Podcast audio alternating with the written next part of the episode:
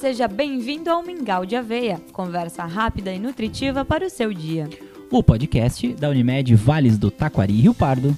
Quinzenalmente, nós estamos juntos por aqui. Eu, Laís Batiste. E eu, Joel Haas.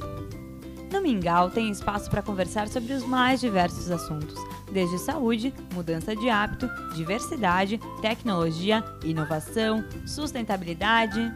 Também temos a cada novo episódio a participação de convidados e especialistas para engrossar o caldo do nosso mingau. Tudo isso, é claro, com uma boa dose de descontração. Afinal, a gente está precisando, né? Partiu conferir as manchetes de hoje? No Mingau de Aveia 3, nós recebemos Cleimar dos Santos no nosso bate-papo nutritivo. Vamos falar sobre diversidade e respeito Vamos conversar sobre a importância do Dia Internacional de Combate à LGBTQI-fobia. Temos também os Flocos do Mingau, onde a gente indica uma matéria muito legal que conta como duas colaboradoras da Unimed conciliam a maternidade e o desenvolvimento na carreira. No Rolê Mude um Hábito, o convite para um grupo de nutrição Gestação Saudável. Vamos falar também sobre o saque do Mingau de Aveia e como você pode participar aqui do nosso programa. E na última colherada do Mingau, a dica de hoje é de uma série que tem tudo a ver com o nosso bate-papo nutritivo. E nós começamos então o episódio de hoje com os Flocos do Mingau, onde trazemos dicas de conteúdos para você estar sempre bem informado e longe das fake news, tá ok? Tá ok, Laís. No domingo 9 de maio é lembrado o Dia das Mães.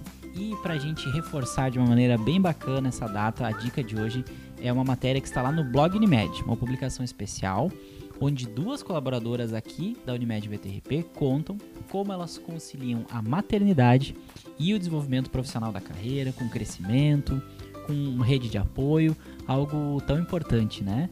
E um Dia das Mães também é, reforçando é, o lado dessas mulheres que são mães, que são trabalhadoras e que conseguem investir na própria carreira, na atualização profissional, algo tão importante. Acesse www.unimedvtrp.com.br blog e confira como a Débora e a Fabiola fazem isto no seu dia a dia. O nosso convidado de hoje é o Cleimar dos Santos. E o ponto de partida dessa conversa é a importância do Dia Internacional de Combate à LGBTQ-fobia. Mas nós vamos além disso, porque o tema rende muito, muito mesmo, não é mesmo, Laís? Isso aí, o Cleimar, ele é analista de sustentabilidade aqui da Unimed VTRP e também é um dos integrantes do grupo de diversidade da cooperativa. Eu já vou aproveitar aqui e já vou abrir o nosso, a nossa conversa, nosso debate, nosso momento aqui para falar sobre LGBTQI fobia. E eu queria saber por que, que a gente lembra no dia 17 de maio eu aproveito aqui então para perguntar para o Clay o porquê dessa data, Clay. Oi, pessoal, tudo bem? É um prazer, quero primeiro dizer que é um prazer estar aqui na presença de vocês. Tô, sou ouvinte do podcast desde o primeiro episódio, né? E no terceiro já fui chamado, então é vence na vida, né, gente? Uma honra pra gente. vence na vida, né? Mãe, pai. Beijo. Uh, mas então, né, acho uh, quero agradecer também a, o convite de vocês de estar aqui, porque eu acho que é muito importante ter pautas como essa em discussão em podcast, em TV, vídeo, eu acho que é super importante, né, poder falar sobre o Dia Internacional contra a LGBTQIA-fobia, né? A gente comemora esse dia no dia 17 de maio, por quê? Porque em 17 de maio de 1990, a OMS, a Organização Mundial de Saúde, ele, ela retira a homossexualidade da classificação internacional de doenças, que a gente conhece como CID, né? Por quê? Porque até então era possível uh, fazer tratamentos com pessoas que se identificavam como homossexuais. Então a gente tinha uh, tratamentos como a cura gay, que voltou, né? Agora, há um tempinho atrás, voltaram a discutir sobre isso. Eles não desistem, né? Não desistem, gente, né? É, é difícil, assim, uh, aceitar, eu acho, as pessoas como elas são e por vezes diferentes de nós, né? Então tratavam a homossexualidade como um desvio patológico, né? E, e violavam até o, o, o bem-estar, o corpo, a sanidade daquela pessoa com uma prática de uma tentativa de reversão, né? Reversão de algo que.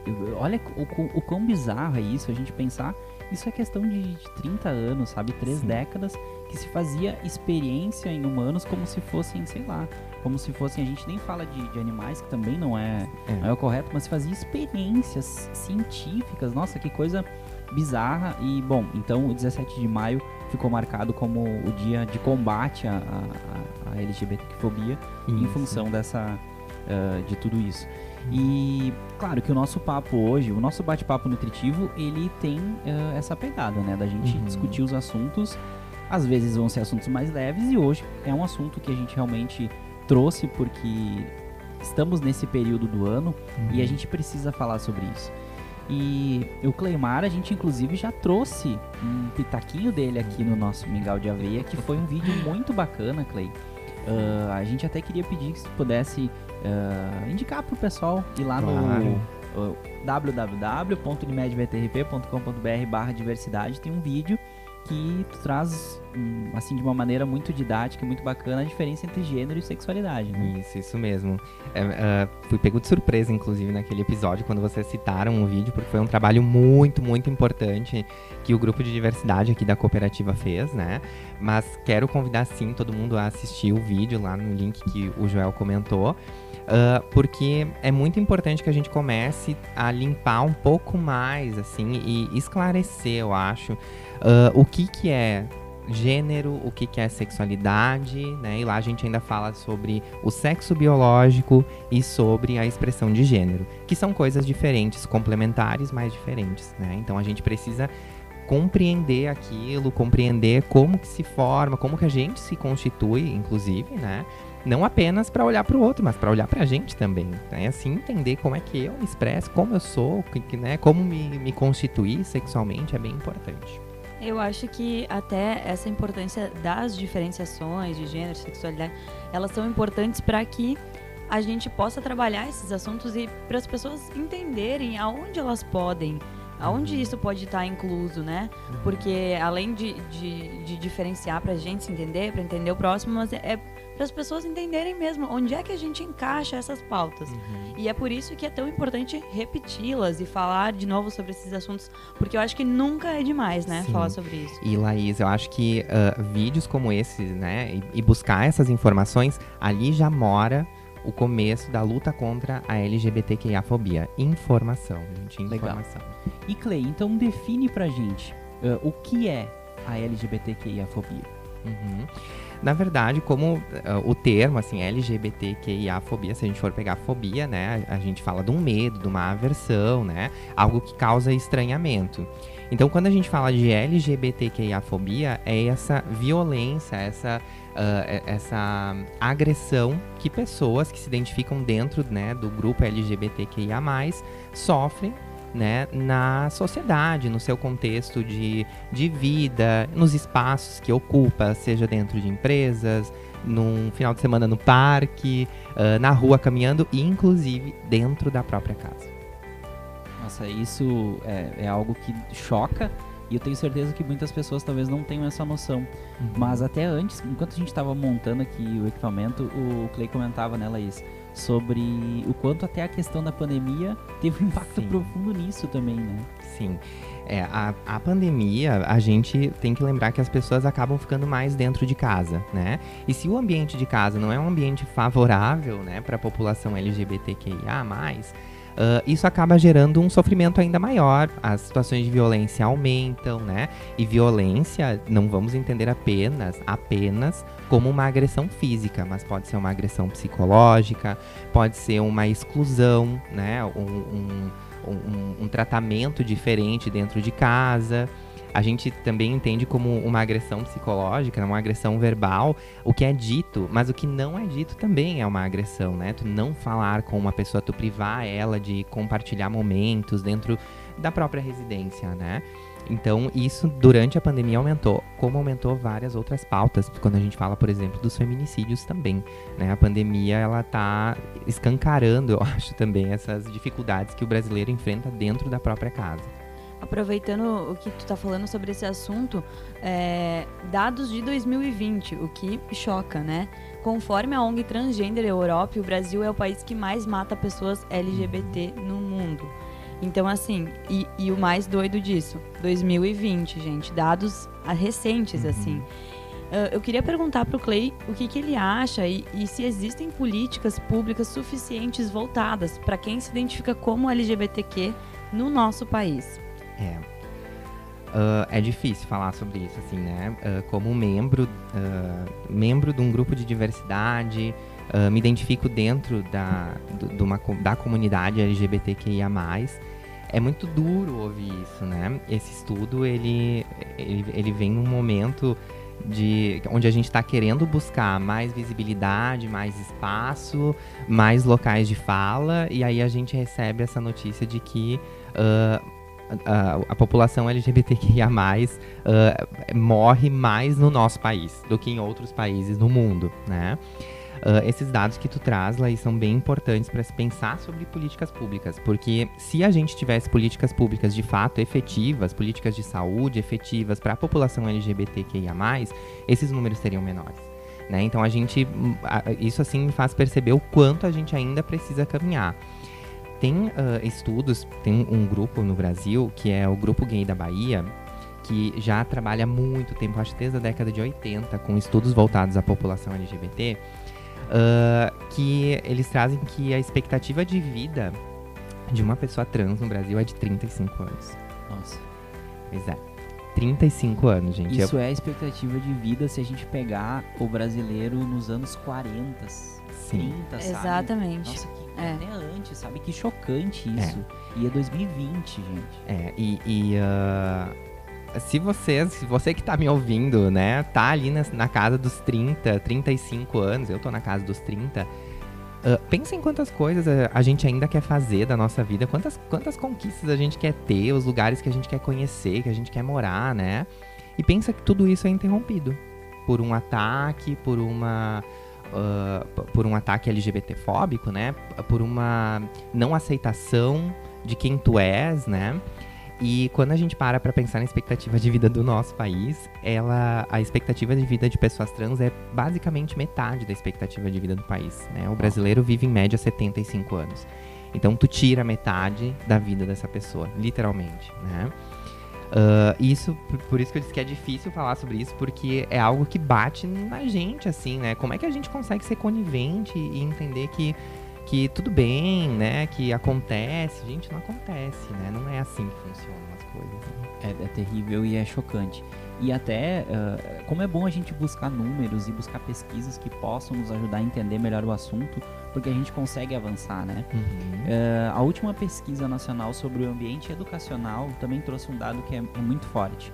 73% dos jovens LGBT brasileiros já foram agredidos verbalmente em ambiente escolar. Uhum. E a gente está falando a da agressão verbal no ambiente escolar entre jovens, entre adolescentes, que é uma coisa que a gente sabe que é muito pesada, que às vezes é na frente de, de toda a turma, É uma ou é, fase, né, muito complicada também. Uhum. e às vezes é um momento também de, de se entender, de se descobrir para todo mundo. E aí Sim. sofrer esse tipo de agressão, acho que é um impacto ainda muito maior, né, Clay? Sim, E sim.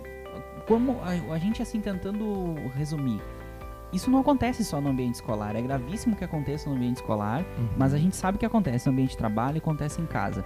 E uma dica, assim, talvez, quem se deparar com isso, como deve agir? Como agir quando a gente vê um caso de preconceito, assim, na nossa Uhum. frente, batendo na nossa cara? Sim. Ah, Joel, acho que só vou voltar um pouquinho na tua pergunta para falar sobre esses, esses números, né, que a gente estava falando, sobre sofrer violência dentro da escola, né? E antes eu estava falando de sofrer violência dentro de casa. Ah, isso marca a pessoa, né? Vai marcar a sua constituição, vai marcar quem ela é. ah, às vezes vai dificultar um processo ali de aceitação, de descobrimento, né? Ah, e também, quando a gente fala em LGBTQIA fobia, né? A gente pensa na agressão direta, mas a gente tem que lembrar dessas agressões indiretas, porque o número de ah, suicídios da população LGBT também é alto, entendeu? Não é só a morte direta onde uma pessoa vai lá e mata alguém, né? Ah, tem um, um estudo que foi publicado na revista Ciência e Saúde Coletiva, que é da Abrasco, né? Tem uma boa referência no nosso país quando a gente pensa em ah, saúde coletiva, que é do Wallace, Wallace Mendes e do Cosme da Silva, que fala sobre os homicídios da população LGBTQIA, né, no, no, Brasil. E ele traz, assim, que o predomínio dessa mortalidade é, é, em vias públicas e dentro das residências, né? Então, quando fala de um contexto escolar, o quanto isso também não acaba influenciando para essa violência ir para outros locais ali da nossa sociedade, né? Porque entende-se que a escola também deveria ser um local seguro, né? Para para se descobrir, para perguntar, para abrir espaço para discussões, né? Uh, e também que a maioria dessas mortes elas acabam sendo com armas brancas, né? Então não, por vezes não envolve, não envolvem um revólver, né? Assim, uh, mas que, que que acabam então assassinando, principalmente espancamento e asfixia. Uh, e também o que que indica, né? Que que é por que que quando um, um homossexual morre é homofobia e não é apenas um homicídio? né? Boa. Então, por, o que que caracteriza isso, né? E esse estudo eu acho que é um dos grandes pontos que ele traz, que é a forma com que o, o, assassinato acontece, né? Que normalmente essas vítimas elas têm mais de um golpe ou mais de um tiro. Então denota que é um crime de ódio, que existe uma violência nesse ato, né? De uma não aceitação, de algo que incomoda, né? Essa, essa, essa pessoa, esse espaço, essa sociedade que a gente está vivendo hoje, né? Uh, eu esqueci a tua pergunta final. Eu Era... comecei a falar.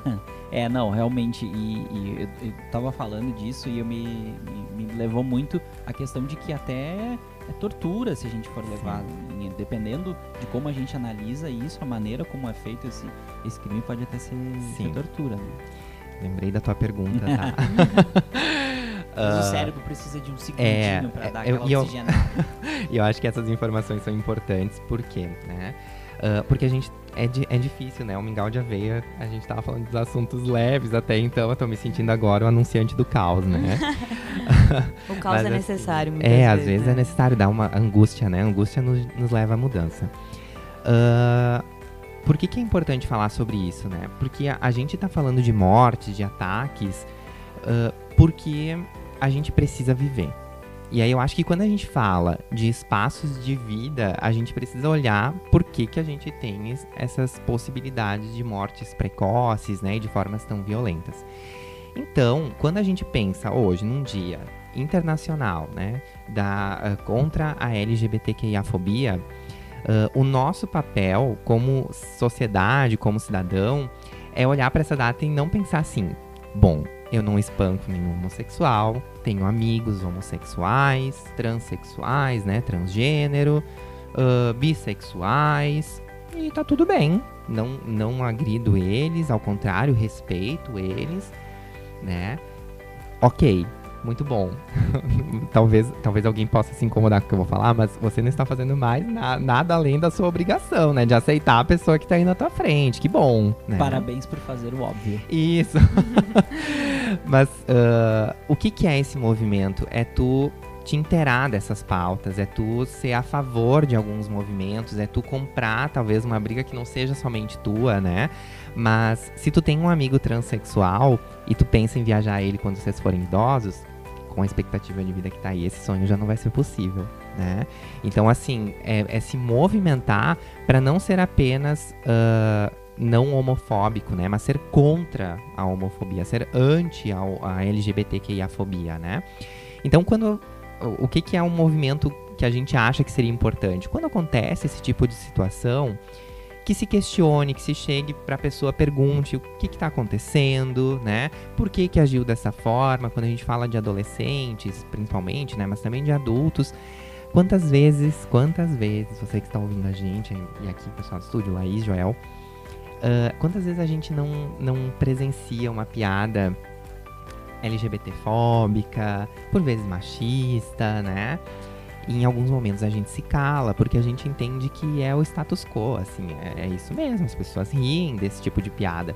Mas a gente não pode mais aceitar. Assim, não dá mais, sabe? A gente precisa uh, falar, olha, isso que tu tá falando não é legal. A gente precisa é ser o bacana." amigo chato, né? Isso, Muitas vezes, como, são, como somos intitulados, né? É, é, amigo chato, talvez num primeiro momento. Nossos pais também eram chatos quando a gente era adolescente, né? E depois a gente viu que fazia muito sentido tudo que eles estavam tentando nos ensinar ou pensar, né? Algumas coisas, claro, nem, nem sempre é tudo. Mas algumas coisas nos fazem pensar sobre isso também. E eu acho que ser esse amigo chato é, é possibilitar a pessoa evoluir, sabe? Assim, de pensar um pouco melhor sobre por que, que uma piada que é com travesti é engraçada. Por quê? Não, não vejo mais graça nesse tipo de piada. Não tem graça tu zombar do corpo de alguém ou do, da, da forma com que ela se identifica, né, com o seu gênero. E tu sabe que, que até falando sobre isso, só um, comentário bem rápido. É, a gente tá na semana do dia 7 de maio e o Paulo Gustavo, né, foi vítima da Sim. Covid essa semana. E era um- um- uma pessoa que dava voz também à comunidade, né? Uhum. Ele, ele trazia muito isso. E era uma pessoa que não fazia piada com nenhum tipo de, de questão física, ele fazia piada com a, a história da vida dele. Ele levou é, a- as brincadeiras e levou a alegria da mãe dele pro cinema e pro teatro. Então, olha que exemplo legal pra gente. É esse tipo de humor. Né? Uhum. Vamos deixar assim, porque o Paulo Gustavo fazia humor. Uhum. Esse tipo de comentário que é, é, é grave, que é agressivo, que o Clay tava comentando, isso não é humor, isso não é piada, né? Isso é, é preconceito que a gente, infelizmente, ainda vê muito, né? É, eu até ia perguntar é, aonde que existe essa ligação. Porque aí a gente tava falando sobre os dados e tudo mais, e aí a gente caiu nesse, nesses comentários. O que, que faz uma coisa estar ligada à outra? Né? Por que, que é importante a gente é, evitar essa, se colocar frente a essas situações? Pra, o que, que isso tem a ver com as pessoas que estão morrendo, né? Tudo. Essa é a resposta, tudo. Né? Porque quando tu abre espaço para esse tipo de discurso, tu abre espaço para ignorância também, né? Tu abre espaço para um, um, um monólogo e não um diálogo. Né? Então, quando tu fica ali produ- reproduzindo esse tipo de, de informação, esse tipo de ah, ah, travesti é, é uma pessoa que não sabe o que é da vida, que homossexual eh, tem que ser castigado mesmo por Deus, que inclusive, né, ah, não sei, né, ma- mas aos fãs do Paulo Gustavo, a família também, as minhas condolências, né, porque foi uma perda irreparável pro humor brasileiro. Ele era a pessoa que escancarava várias questões nos filmes dele, fazia um humor inteligentíssimo, de qualidade. Teve uma das maiores, se não a maior bilheteria. A maior. Minha Mãe é uma Peça 3 ainda é a maior bilheteria do cinema brasileiro. e sem ofender ninguém, né? Sem, sem, sem precisar machucar ninguém pra isso, né? Fazer um humor ah, caricato, mas ao mesmo tempo Saudável. saudável, leve, né? Ah, então, assim, quando a gente dá espaço pra esse tipo de discurso, que uma pessoa diz, ah, porque meu filho não é viado, mas se for viado, vai apanhar até virar homem. Esse tipo de coisa, ah, quando sai na rua e vê uma pessoa homossexual e a pessoa que tá reproduzindo isso ou quem tá ouvindo isso vai entender que aquilo é errado e tem que matar. Poxa, né? Se eu escuto isso do meu pai, do, do- um tio, de um avô, eu vou entender que isso é errado. Então o que, que eu vou fazer? Se eu ver um, eu já vou entender isso é errado, né? E se eu for uma pessoa agressiva, aí a gente vai não tem aqui como entrar, mas na individualidade do ser humano, da sua constituição, ele pode partir para uma agressão, ele pode partir para um ataque daquela pessoa por entender que aquilo não é correto, né? Que não faz sentido uma pessoa ser daquele jeito. Fora que a pessoa LGBTQI+, sofre, assim, muito mais, eh, tem todo o sofrimento psicológico. Porque além de ter esses dados, ela vai, como é que ela vai, como é que ela vai lidar com aquilo se ela ouve aquilo desde cedo dentro de casa, né? Uhum. Então, ela vai entrar em conflito, ela vai ter outros problemas que, enfim, vão muito além disso, né? E Clay, eu queria perguntar pra ti, como membro do grupo de diversidade da Unimed VTRP, como é que tem sido essa tua experiência no grupo? É, tu pode comentar um pouquinho pra nós como é que Uhum. funciona? Claro, claro. Ah, hoje, como a, a Laís comentou, né? Estou aqui eu, mas eu estou representando um grupo, né? E quero deixar aqui um abraço bem apertado para as minhas colegas a Gabriele, a Patrícia, a Liane, a Thaisa, que são membras, né, do, do grupo de diversidade e que fazem esse grupo acontecer junto comigo, né? A gente tá lá batalhando, pensando nessas pautas. Uh, e é um trabalho importante dentro de empresas. A Unimed vem pensando sobre diversidade desde 2017, foi que a gente começou a fazer uma aproximação sobre o tema, né? Uh, porque a gente começa a pensar em como trabalhar essas questões dentro do ambiente de trabalho, né? Como que a gente uh, começa a, a, a trabalhar essa diversidade nos espaços laborais. Então, eu, eu, trabalho com pessoas, meus colegas de trabalho, por exemplo, trabalham com uma pessoa que é homossexual, né? Então, como que eu faço para que se entenda que isso é natural, que é o que a cooperativa está buscando também? A gente está trabalhando, no último episódio foi sobre inovação, né? E uh, um dos marcos né, da, da, do Vale do Silício, que eles falam sobre a, a importância né, de ter diversidade dentro dos espaços de inovação. Pessoas semelhantes pensam semelhante. Então, se a gente não tiver diversidade de pensamento, as decisões vão ser iguais e não vai ter inovação. Exato, é bem isso. Então a gente vem lutando por esse espaço, pensando, né, em ações, levando informação para os colaboradores, que eu acho que é bem importante, e pensando na evolução dentro da cooperativa, mas claro, que vai respingar para fora, né? A gente sempre fala que quando uma pessoa que trabalha na, aqui na cooperativa com a gente, na Unimed VTRP, uh, escuta, vê um vídeo como que a gente produziu, ele vai levar para fora. Ele talvez vai comentar com um amigo, vai comentar com né, uh, a esposa, o esposo, os filhos, os colegas de aula. Isso vai, vai gerar alguma reflexão nele que vai bater lá fora. Né? Então é uma transformação que a gente vem fazendo e que vem acompanhando também uh, a evolução que a gente está vendo no cenário social né? Às vezes evolução, às vezes involução, sim. Mas às vezes também tem outros pontos que são de evolução, né? Uh, que, que, são importantes para a gente se pensar. Né? E eu vou aproveitar também esse espaço, então. Estamos caminhando para o finzinho do nosso papo, tá tão bom. E vou, vou finalizar uh, falando porque a gente falou sobre expectativas de vida baixa, sobre mortes, números, né? Uh, inclusive o Grupo Gay da Bahia, no, no último relatório, que, que eu tive acesso, pelo menos de 2018, coloca que uma pessoa LGBTQIA morre a cada 20 horas, então todo dia acontece né, um crime. Uh, tem pontos que são importantes, eu quero ressaltar três aqui, que eu acho que mostram um avanço nessa última década, tá? Primeiro, que em 2013, a aprovação da resolução que obriga, essa palavra é um pouco forte, mas obriga os cartórios a realizarem casamentos homoafetivos, né? Não sei quando que um homem e uma mulher puderam começar a casar, mas eu sei que pessoas como eu puderam ter o seu direito de casar a partir ali de 2013, né, sem um impedimento. O né? Estado reconheceu isso, né, Exato. enquanto decisão do, do cidadão, Exato. do indivíduo. E como uma, uma, uma união normal, né, gente, como qualquer outra, assim, né. 2013. 2013. Sete anos atrás. Isso aí. Isso mesmo, sete anos atrás.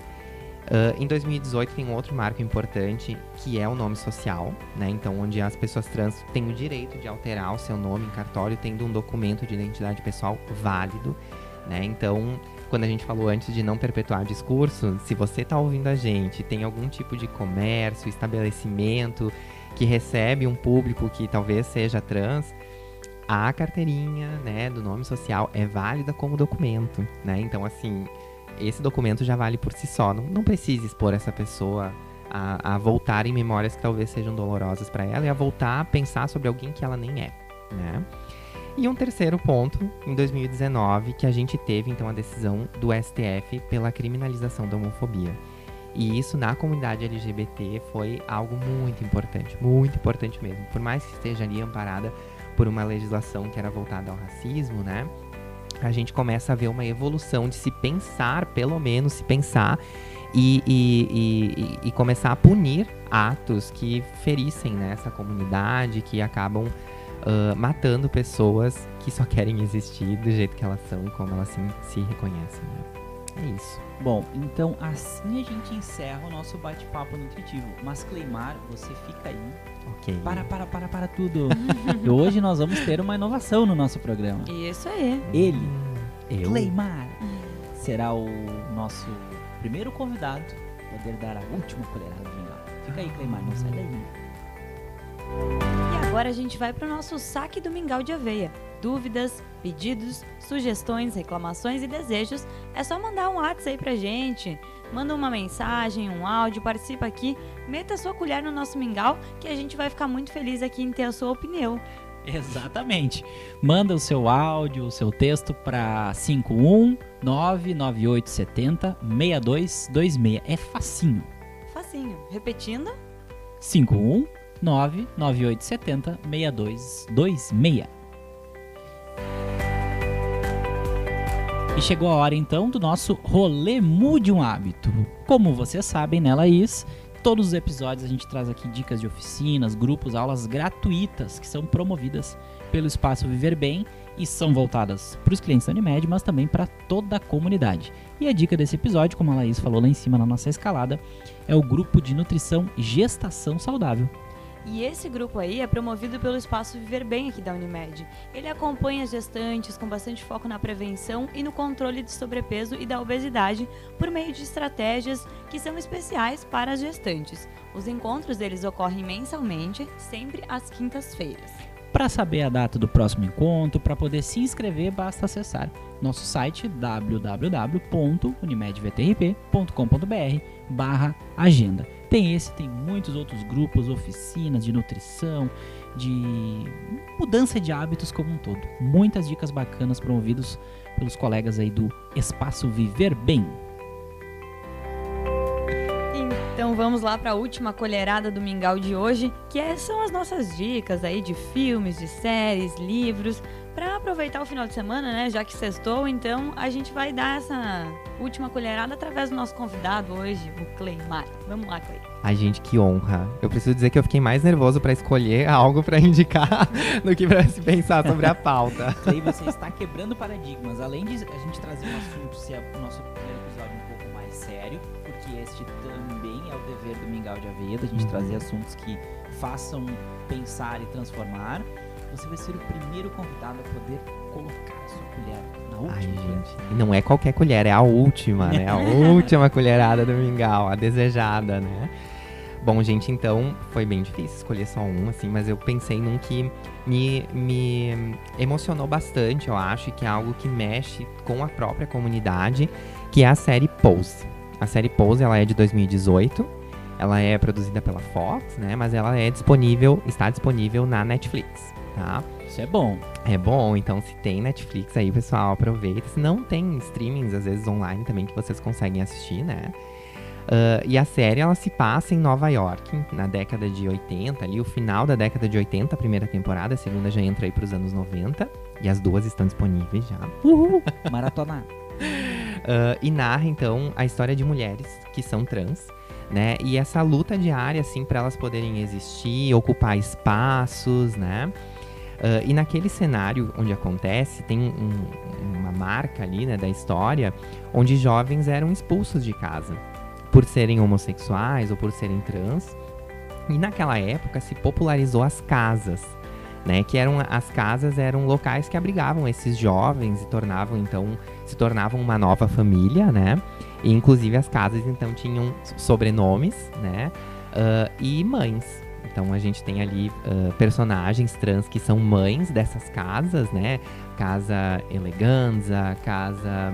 Uh, ai, tem várias, gente. É, é ótimo, muito bom. E, na, e, a época também, então, que fala sobre isso, marca a ascensão dessa cultura do luxo do trans, né? Com o surgimento dos bailes LGBTs, que perduraram por muitos anos, com categorias, né, de desfile, com categorias onde tinha que se uh, dançar, que tinha que se uh, vestir, né?